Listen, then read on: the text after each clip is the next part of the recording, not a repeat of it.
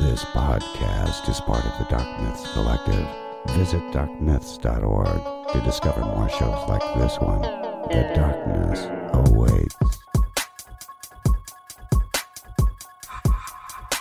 It's about to be a fun ride. Follow along, watch as we slide. Paranormal just hit the lights. Goosebumps all through the night. Mixing just a little bit of twain. That girl sure can't do a thing. Together, hillbillies go insane. Laugh so hard it'll hurt your brain. Podcast you won't ever change. These two here, they got the recipe. Sat on back and listen in to some of our darkest mysteries, eh? Welcome to Hillbilly Horror Stories. And now here's your host, Jerry and Tracy Polly, and their dog Ninja. Hey guys, and welcome to episode 129 of Hillbilly Horror Stories. I'm Jerry. And I'm Tracy. That's good. How the heck are you? And you have extremely purple hair. Thanks. I went full Barney. I will say it's not as purple as it was the other day. The other day it was like Lakers purple. Now it's faded a little bit. Yeah, and it'll continue to fade because that's what you do when you spend hundreds of dollars to get your hair done. I don't know if I was sleeping next to you or LeBron James for a little bit. Hmm. That's a bad image. I guess.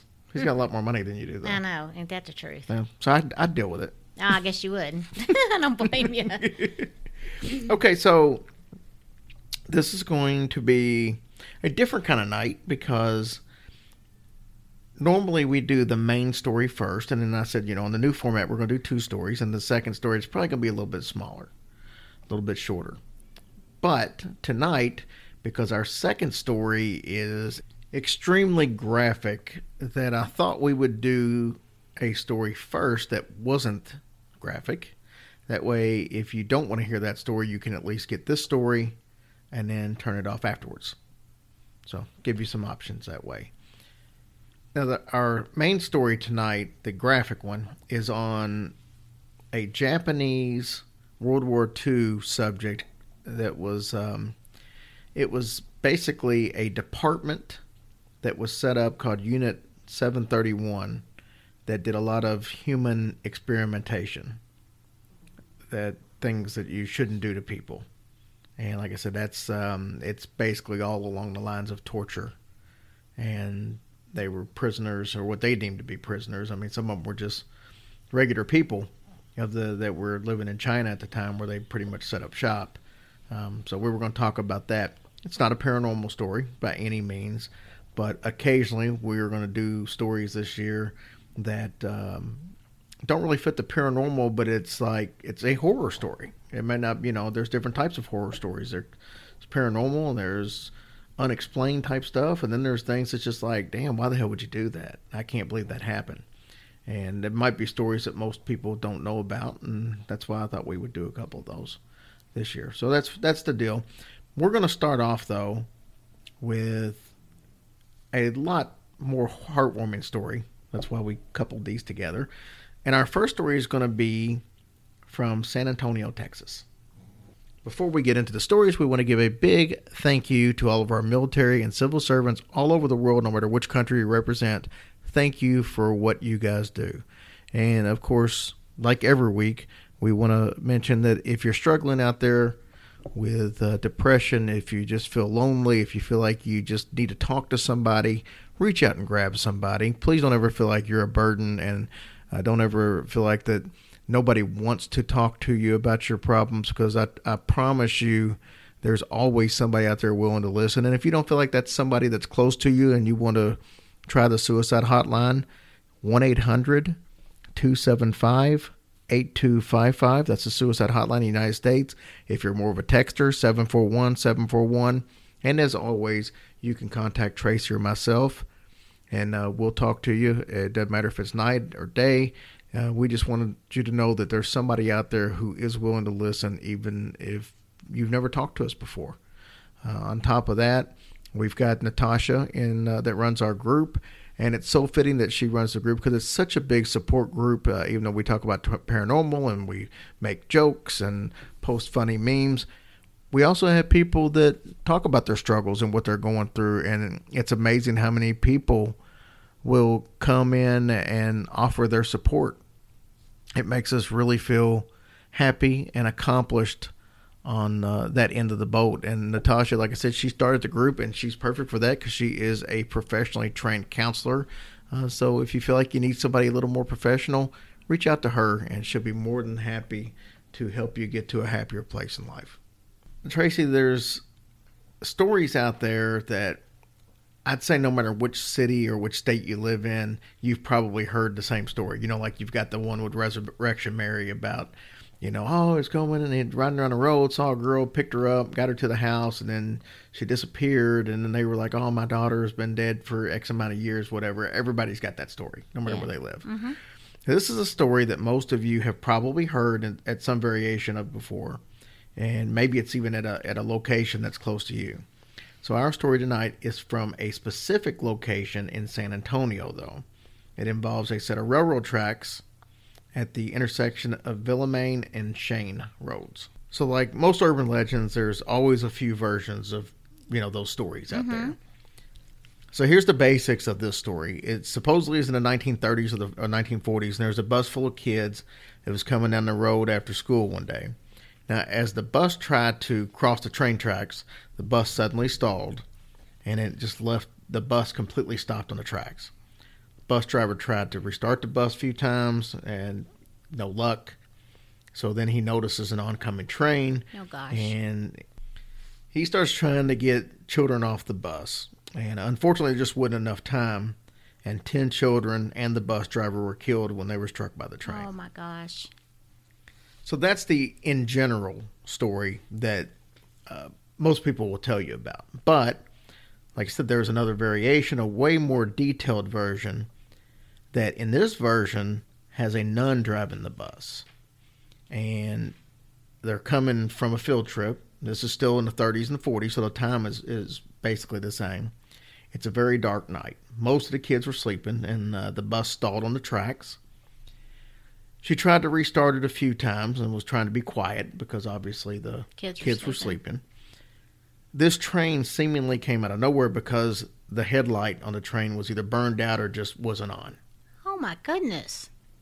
Obviously, there was no time at all to even try to get kids off the bus. She frantically tried to restart the bus, and before she even knew it, the train smashed into the bus, cutting it in half. Hmm. The nun was pretty much thrown through the windshield, but she managed to survive. All the children, though, were killed instantly. The nun was overcome with guilt. She decided to take her own life, and she drove to the scene of this accident and parked her car on the tracks and waited for a train to come. She was trying to, I guess, in, in a way, correct what she felt like was um, something that should have happened that night that didn't happen by her surviving. Suddenly, she sees a train coming and she's ready to accept her fate. Just then, though, she hears a voice. Matter of fact, there was a bunch of voices little, small, familiar voices. Oh whoa. Her car then began to move forward as if someone was pushing it from behind. The car came to a stop. The train rushes past her, just barely missing the car. The nun was in total disbelief of what had happened. So she gets out of the car. She starts looking around. She's expecting to see, you know, some strong man or, or, or somebody Yeah. that you know she figured had to have uh, you know maybe saw the car stalled figured it was stalled and got out and rushed her her aid but she didn't see anyone it was then she noticed all of these tiny little handprints on the back of her car Aww. she was so inspired by the events that happened that day that she opened an orphanage and taught there until the day she died Oh my goodness. The children saved her.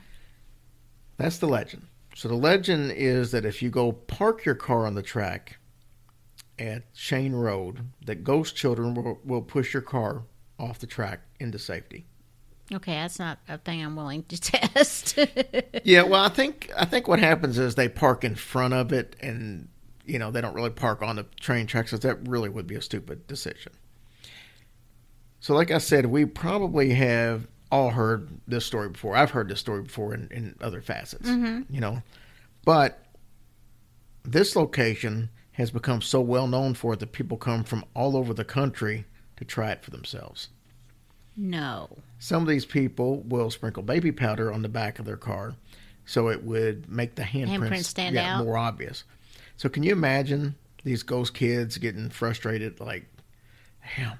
Why does these stupid people yeah, keep doing that? Every time we turn around, there's somebody on these train tracks. I just think it would be funny. Be like, Jane, Susan, come on, there's another dumbass on the tracks. Mm-hmm.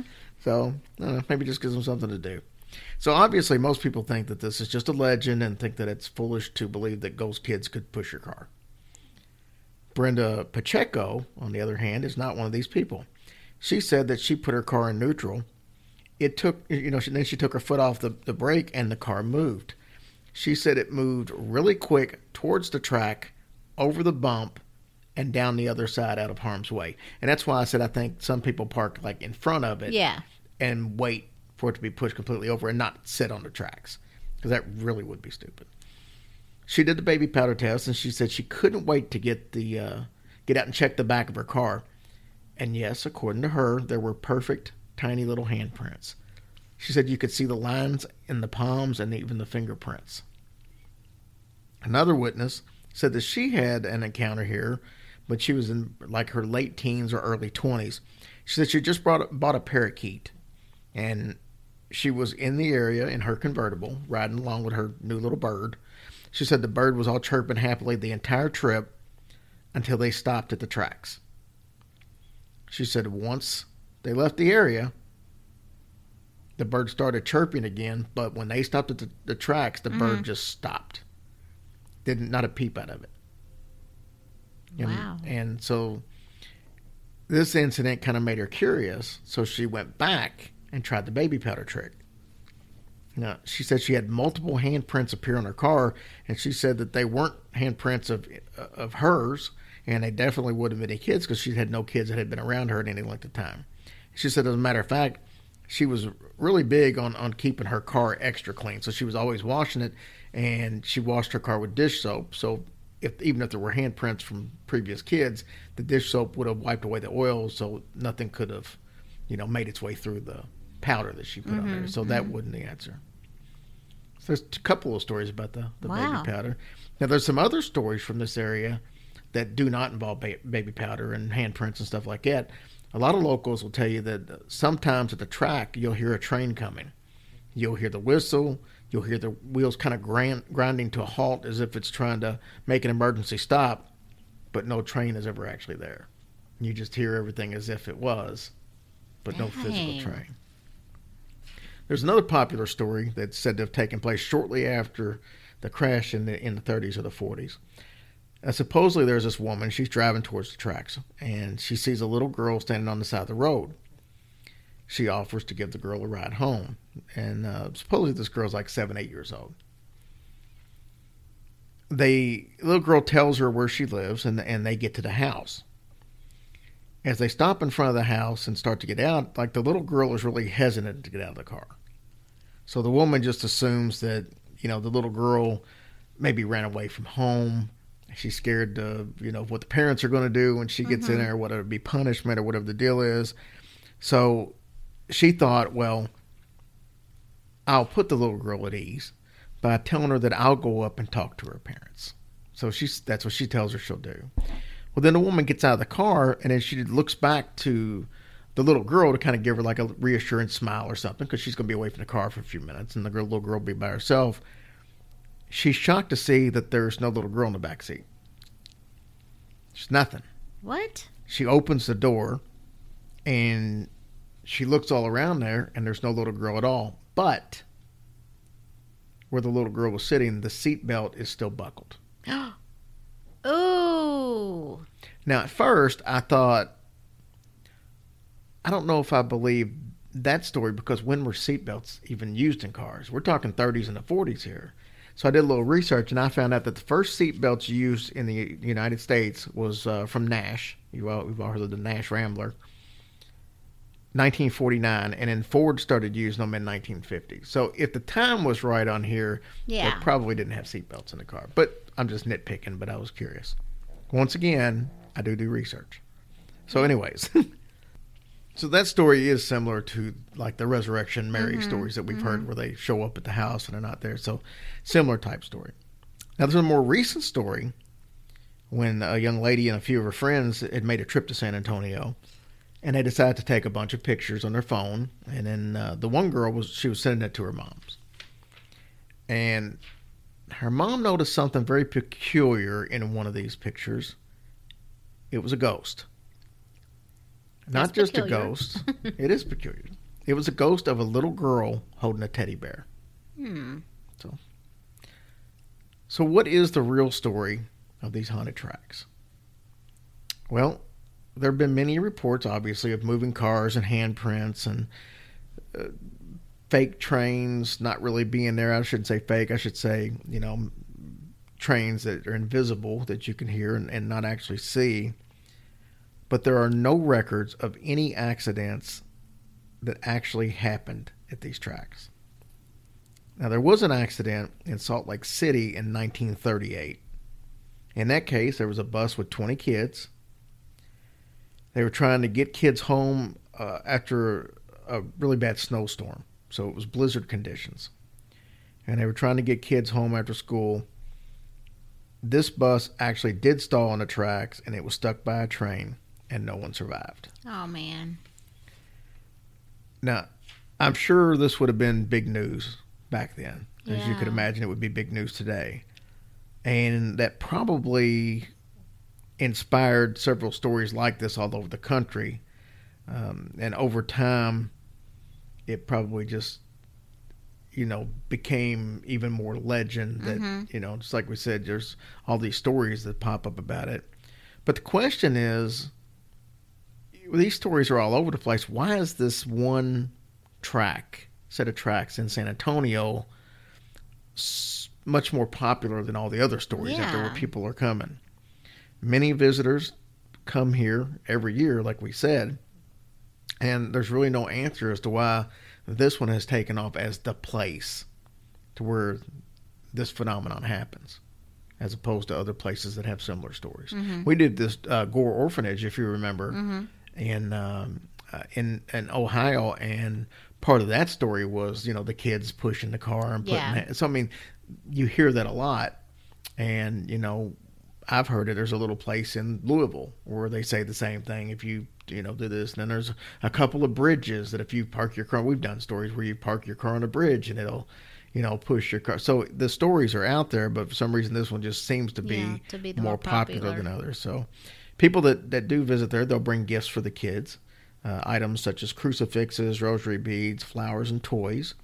And other people actually write message on the tracks, uh, messages on the tracks, wishing the children peace. Oh man. I'll tell you, I've experienced seeing a woman's car stuck on the track. And it was terrifying. She had two kids in the back of the car. It was the tra- the railroad where I used to live with Chris. Hmm. And it's a double track.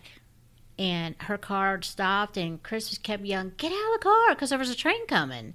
And sometimes there's a train two trains coming at the same time going ah. opposite directions. And literally, they jumped out of the car, and the car, she was froze. She didn't know what to do. And probably if she had put it in neutral and just like rocked back and forth, but she went, of course, she wasn't thinking that at the time. Um, she did get out of the car, and the car rolled down just enough where the train didn't hit him. I mean, it was the scariest thing I've ever seen in my life. But they were just, she was froze. She didn't know what to do. And he was like, get out of the car, get out of the car. You know, what are you doing? But yeah, that was, that was almost a terrible thing to see. But thank God they got out. Yeah, it was very scary. Okay, so this brings us to the midway point of our show, and we'll be getting to Unit 731 here shortly. Uh, just a reminder that is a pretty gruesome uh, story of, I think, a part of history that a lot of people may not know that I kind of felt like needed to be out there, which is why I chose it. It is an obscure story, so like I said, a lot of people may not have ever heard of this before. And I don't know, I just thought that was kind of a, something that it's not our normal bag, but it was something that I thought did fit into some of the stuff that we do. Now, with that being said, uh, we're going to get into a little bit of housekeeping. and mentioned that we've got the Louisville show coming up, and that thing's going to sell out because it's like wildfire. But even more importantly, on that, a lot of you want to go to the Waverly tour after the uh, show with us, and as of right this second, there's only one tour that night, an 8 p.m. tour. We are trying to get another tour added so we can fit everybody on a tour if they want to go. Yeah, that would be great. And it's uh, right now. I, I haven't checked the recent ticket sales, but last time I checked, there was only like 18 left for the Oh, Waverly, and that was a week ago when I checked. So I can mm-hmm. guarantee it's probably close to being sold out already. So if you haven't bought your Waverly tour tickets and you plan on going, you might want to go snatch them up ASAP because mm-hmm. hopefully there'll be another tour, but there's no guarantee right. the Atchison, Kansas tickets on our website, hillbillyhorrorstories.com. That's where you can buy tickets for all your live events. But we also added all the extra things, links to all the extra things that Atchison's doing for us the haunted trolley rides, the uh, Sally House investigation. There's only 20 spots available for that in the very beginning. So some of those have already been bought up. Um, you've got the tours, graveyard tours, and stuff like that. There's all kinds of stuff, but we got all the links there, so you can buy all those tickets there as well. Then the uh, I wanted to mention the uh, Lexington show that we're doing for the birthday bash in August with Tony Bruschi. We we sold a bunch of tickets right off the bat, and then they just kind of stopped. And I'm like, wow, that's odd. We're just not selling any tickets anymore for that. And literally, that's what it was because my dumbass did the setting wrong and ticket sales had ended on like December 17th and I didn't realize it. So we had and then finally somebody said, "Hey, I tried to buy tickets to show, you know, it's sold out and if there's any more uh, tickets become available, let me know." And I'm like, "It's not sold out." And I went and checked and found out the settings wrong. So there are plenty of tickets available for the Lexington show. That's a nice place, about 80 seats, so and it's a nice little private room. I got a chance to go check the room out the other day. So Well, good. that'll be super fun. Yeah. And then, um, uh, like I said, the Houston show coming up with the Confessionals, Sasquatch Chronicles, Twisted Philly. That's going to be awesome. That's May 11th, so that's coming up super quick. Uh, snatch your tickets up for that. Yeah. I'm so excited for all this fun stuff. Yeah, it's going to be an awesome time. So I'm excited about it. Me it's going to be a lot of driving because we have all the equipment, so I can't just really throw all of our speakers and sound equipment and everything on a plane without it costing a small fortune. So That's true. That means like our trip to, to Houston is like 15 hours. Yikes. And our trip to uh, St. Augustine is going to be like 14 hours. Oh my gosh. So there you go. Everywhere we go, that's in, in Kansas, I think is 11 hours. So Our butts will get a good workout. I'm sitting in that seat. I know our Hyundai, I get a good workout. Now I know this is true. Okay, so it's time to do this story. It will probably be one of the most disturbing stories that we've ever done. Not gonna lie. Oh, guys, I'm not looking forward to this. So we all know that World War II was horrible for hundreds of millions of people. The most talked about is obviously Adolf Hitler and the Nazi regime. Not only were the Jews kept in concentration camps by the Nazis, but also subjected to some gruesome medical experimentation. What you may not know is that Japan was doing something similar in China. We all know about Germany and, and, and their atrocities. We all know that Japan bombed Pearl Harbor. Interesting enough, though, is the fact that Japan may have actually started World War II with attacks in Manchuria in 1931. It also, according to some, waged war on China in 1937. These disturbances that uh, these invasions caused shook China to its very core. It triggered a civil war and uh, a famine that killed more people than currently live in Canada and Australia combined. Wow. It lasted until 1945. Now, out of all the things that Japan did to the Chinese people during during their time there, nothing was as deplorable as what went on at Unit 731. And this is the subject of tonight's show. It's a tough one. I would advise everybody to buckle up. Unit 731 was a Japanese biological warfare unit that did things that will make you cringe. Unit 731 started out innocently enough as a research and public health agency. Unfortunately, it grew into a factory for biological weapons. Enough, in fact, to kill everyone on Earth several times over, had they chose to. All of the progress in this unit was built on the suffering of human prisoners. These prisoners were human guinea pigs that were test subjects and walking disease incubators until the war ended. There were documented lists by Japan that disclosed 3,607 names of doctors, surgeons, nurses, and engineers, as well as soldiers that were members of Unit 731. The official name of that unit, by the way, was Epidemic Prevention and Water Purification Department. That sounds innocent enough. this is the first time that almost all the members of Unit 731 had been disclosed. This documented uh, that this document that actually listed this was dated January 1st, 1945. And why is this document a big deal? Well, because Japan denied for years that the department even existed. In the late 1990s, Japan reluctantly acknowledged that Unit 31 existed, but refused to discuss any activities that went on there. So, up until the point that that document was released, everything we pretty much knew about Unit 731 was based on testimony from former members, pictures, and documentary evidence. In 2006, Toyo Ishii, a former nurse, said that she helped bury remains of victims at a site in Tokyo as U.S. forces moved into the city at the end of the war. She said that she and her colleagues had been ordered to bury numerous corpses, bones, and body parts following Japan's surrender in August of 1945. Other accounts indicate that similar experiments also took place in other parts of Asia. In 2006, a former doctor by the name of Akira Makino said he had been ordered to conduct experiments on condemned men while stationed in the Philippines. So let's talk about some of these experiments. We know that Japan formed Unit 7031 in the 1930s in northeast China. It conducted lethal experiments on approximately 3,000 prisoners. Now, according to historical documents, male and female prisoners named logs by their torturers were subjected to operations with no anesthesia after being deliberately infected with several different types of diseases. Oh my God. So here's some of the different experiments that were conducted. First of all, you had frostbite testing. Yoshimura Hisato was a physiologist and he was assigned to Unit 731. He was especially interested in hypothermia and as part of his studies into limb injuries, he would routinely submerge prisoners' limbs into tubs of water filled with ice. The limbs would be held under until the arm or the leg was frozen solid and a coat of ice had formed over the skin. According to eyewitness accounts, the limb would sound like a plank of wood when it was struck with a cane. Hisato then tried several different methods to try to rapidly rewarm the arm or the frozen body part. Sometimes he would pour hot water over top of it. And you already know how that if your hand's just cold from being outside snow and you put water over top of it, Oh how bad that burns. So sometimes we pour hot water over top of it, like we said. Sometimes he would hold it close to a fire. Other times he would just let it thaw naturally overnight to see how long it took for the blood to unthaw it.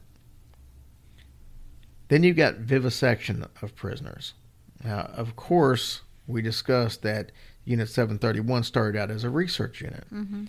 They wanted to investigate the the effects of disease and injury on the fighting ability of, of armed forces because that was something obviously when you're out there fighting as you would be in the military if you get hurt or if you Mm-hmm. get disease they want to be able to see hey can you still continue on how Oh, bad does it affect you does it you know does it make you a liability whatever the case would be That's terrible. one element of the unit, called Maruta, they took an unethical turn in the research by observing injuries and course of disease on living patients.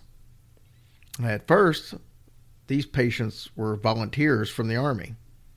Eventually, though, they ran out of volunteers and they wanted to do more, you know, drastic and evasive procedures, so they decided to start using Chinese prisoners of war and Chinese civilians. Now that they didn't need consent from the participant like they would volunteers, they could pretty much do whatever they wanted to. This is when they started referring to these uh, test subjects as logs, and that's, by the way, when they said that that division of it was Maruta, that's Japanese for logs. Hmm. So the study methods of these experiments were absolutely barbaric. Vivisection is the practice of mutilating human bodies without anesthesia so you can study the operations of the living systems. Thousands of men and women, mostly Chinese communist prisoners, as well as children and the elderly farmers in the area, were purposely infected with diseases such as cholera and the plague. They had their organs removed before they died in order to study the effects of the disease without decomposition that would normally occur after death. These subjects had lim- uh, limbs amputated and reattached to the opposite side of the body. Others had limbs crushed or frozen. Some had circulation cut off so they could study the effects of gangrene. Once the prisoner's body was all used up, they were either shot or killed by lethal injection. Oh my god. Some were even buried alive. None of the Chinese, Mongolian, Korean, or Russian prisoners survived their confinement in Unit hmm. 731. You went into 731, you weren't coming out. So far, this story's been pretty tamed mm-hmm. conta- compared to where the rest tame. compared to where the rest of it's going. So now we've got weapons tests. Now, obviously, the Japanese were interested in the effectiveness of various weapons. So to test effectiveness, they would take a large group of prisoners out on the firing range and blast them from various ranges by multiple Japanese weapons, including the Nambu 8mm pistol, bolt action rifles, machine guns, and grenades. Ugh. They would use these experiments to study wound patterns and depth of penetration. They would compare the bodies of the dead or the dying prisoners to each other to, to just see which was worse, which was better, what did this, what did that. What a bunch of sick asses. Oh, but wait, there's more. Bayonets, swords, and knives were also studied this way. In these cases, they usually tied the prisoners up for these experiments. Flamethrowers were tested on both covered and unexposed skin. The torture didn't stop there, though. There was also a gas chamber, and these were set up so they could test nerve gas and blistering agents. Heavy objects were dropped onto bound prisoners to study injury due to crushing. Oh my lord. Prisoners were deprived of food or water so they could learn how long humans could go without either before they died. Mm. Some victims were allowed to only drink seawater or given mismatched injections of human or animal blood to store the transfusion and the tr- clotting process. God, what in the world? There was also testing on prolonged x ray exposure. This sterilized and killed thousands of prisoners. Needless to say, that it also caused horrible burns when the plates were either miscalibrated or held too closely to the nipples, genitals, or faces. This brings us to G force testing. Now, these were done to study the high G force effects on pilots and paratroopers. Unit 731 personnel would load humans into a large centrifuge and they would spin them at higher and higher speeds until they either passed out or died. This was usually at about 10 to 15 Gs. Young children showed a lot lower threshold for the G force than what the adults did. Wow. Then, then we've got syphilis experiments. Mm. Venereal disease has been a thorn in the side of military people going all the way back to ancient Egypt. So it stands to reason that this would be an experiment that they would want to conduct here. To learn about the illness, they assigned infected prisoners of Unit 731 and withheld treatment to observe the cure, the course of the illness as it went through all the different stages. The only exception to this was when they used a primitive chemotherapy agent called Salvarsan, and they would administer this over a, a couple of month period mm-hmm. so they could observe the side effects. Now, to ensure if effective transmission of the disease, male prisoners with the disease were ordered to rape both males and female prisoners. They would then be monitored to observe the onset of the disease. Now, if the first rape didn't infect the prisoner, more rapes were arranged until it did. Unfortunately, rape was a common practice and not just for the syphilis testing. You see, female prisoners that were of childbearing years were forcibly impregnated so that weapon and trauma experiments could be done on the effects of pregnant women. After being infected with various diseases, exposed to chemical weapons, suffering crush injuries, bullet wounds, and shrapnel injuries, the women would then be opened up and the effects of the fetus studied. Oh God. The whole reason of Unit 731's research was ultimately to create horrific weapons of mass destruction by 1939. That was the goal. These weapons were to be used against the Chinese population and the American and Soviet forces. Unit 731 went through tens of thousands of prisoners in various facilities across Manchuria. These areas had been occupied by the Japanese forces for years. Inmates at these facilities were injected with several of the most uh, dangerous pathogens known to science. Pathogens such as Yersinia pestis. Now, that'll cause bubonic and pneumonic plague. And you got typhus was another big one. The Japanese hoped that it would spread from person to person after being deployed and destroy most of the population of these disputed areas. Oh wow. So, to breed the most lethal strains possible, doctors monitored patients for rapid onset symptoms and quick progression. The prisoners who pulled through were shot. the ones who got the sickest fastest were bled to death on the mortuary table. Then their blood was used to infect other prisoners. The sickest of those prisoners would then be bled to death and then blood used to keep making a more and more powerful strain of the disease. One former member of the 7, Unit 731 said that the sick and non resisting patients would be laid out on a slab, a line inserted into their carotid artery. When most of the blood was siphoned off and the heart was too weak to pump anymore, an officer with leather boots climbed on top of the table and jumped onto the victim's chest with enough force to crush the rib cage, causing another gush of blood to spurt into the container. What the hell? Oh my god. At one point in time, they had bred the disease bacillus to a lethal caliber. They exposed the prisoners to a large number of fleas. Fleas were the number one spreader of Y. pestis. So the fleas were then packed into dust and sealed into clay bomb casings. On October 4th, 1940, Japanese bombers dropped these casings over the Chinese village of Kuzo. Each was loaded with over 30,000 fleas that had sucked blood from a dying prisoner. Witnesses to the bombing recall a fine reddish dust settling all over the surfaces there in the area, and then a rash of painful flea bites that affected almost everyone in the city.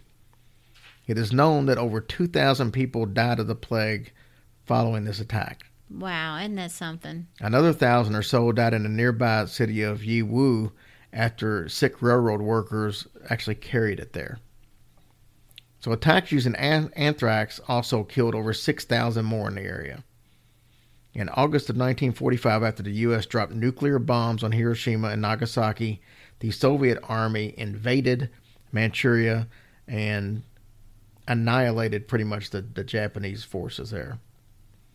That's why Emperor, uh, when when the Emperor at the time read his famous uh, surrender over the radio, and Unit 731 was officially disbanded. So most of its records at that time were burned. 13 years of research up in flames. So what as horrible as this was, there could have actually been some good information that came out of it that you could have at least said, well, this was horrible, but we learned this and that. But then it all went up in flames. But yeah, so they So destroyed all all of it. So even if there was anything positive that could have came out of it, so it was all, all, that gone. was for nothing. all of it was for nothing. Most of the researchers uh, slipped back into civilian life like nothing ever happened, and some of them even became prominent members of facilities at top universities in Japan. So to this day, Japan has not apologized to China for the atrocities committed there. And China has not forgotten either. So as the last witnesses to these horrible acts get older and die off, it actually looks as if Japan is content to just pretend it didn't happen. Wow, that is insane. That's that's the craziest crap I've ever heard. I mean, can you imagine? I mean, we've talked about some horrible stories on here from the way slaves were treated, Yeah. and you know, but it's you know, when you look at a lot of these slave stories, you're talking 1700s, early 1800s, which is a long time ago, but it's still you know within a couple of years. But when you talk about this, this was the 1940s. I mean, we're not even talking 100 years ago. We're talking 75, 80 years ago. Yeah. It's so scary to think what people could do this today. So you had Hitler doing what he was doing to Jews, and the Japanese doing what they were doing to Chinese, all at the same time. I don't know, honey. It's disgusting. It's it's disgusting. It's crazy. But like I said, I I know this was out of the norm from what we do, but at the same time, it's a horror story. It's not a paranormal story, but it is a mm-hmm. horror story when you think about uh, people have the ability to do that kind of thing I know. and not think twice about it. I know that that's the scariest thing in this world. And at the end of the day, it was all for nothing.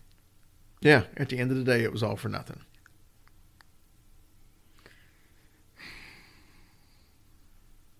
I love you. I love you too. So anyway, that was this week's story. Um, sorry if anybody was disturbed by it, but we tried to give the disclaimers in the beginning just to let you know.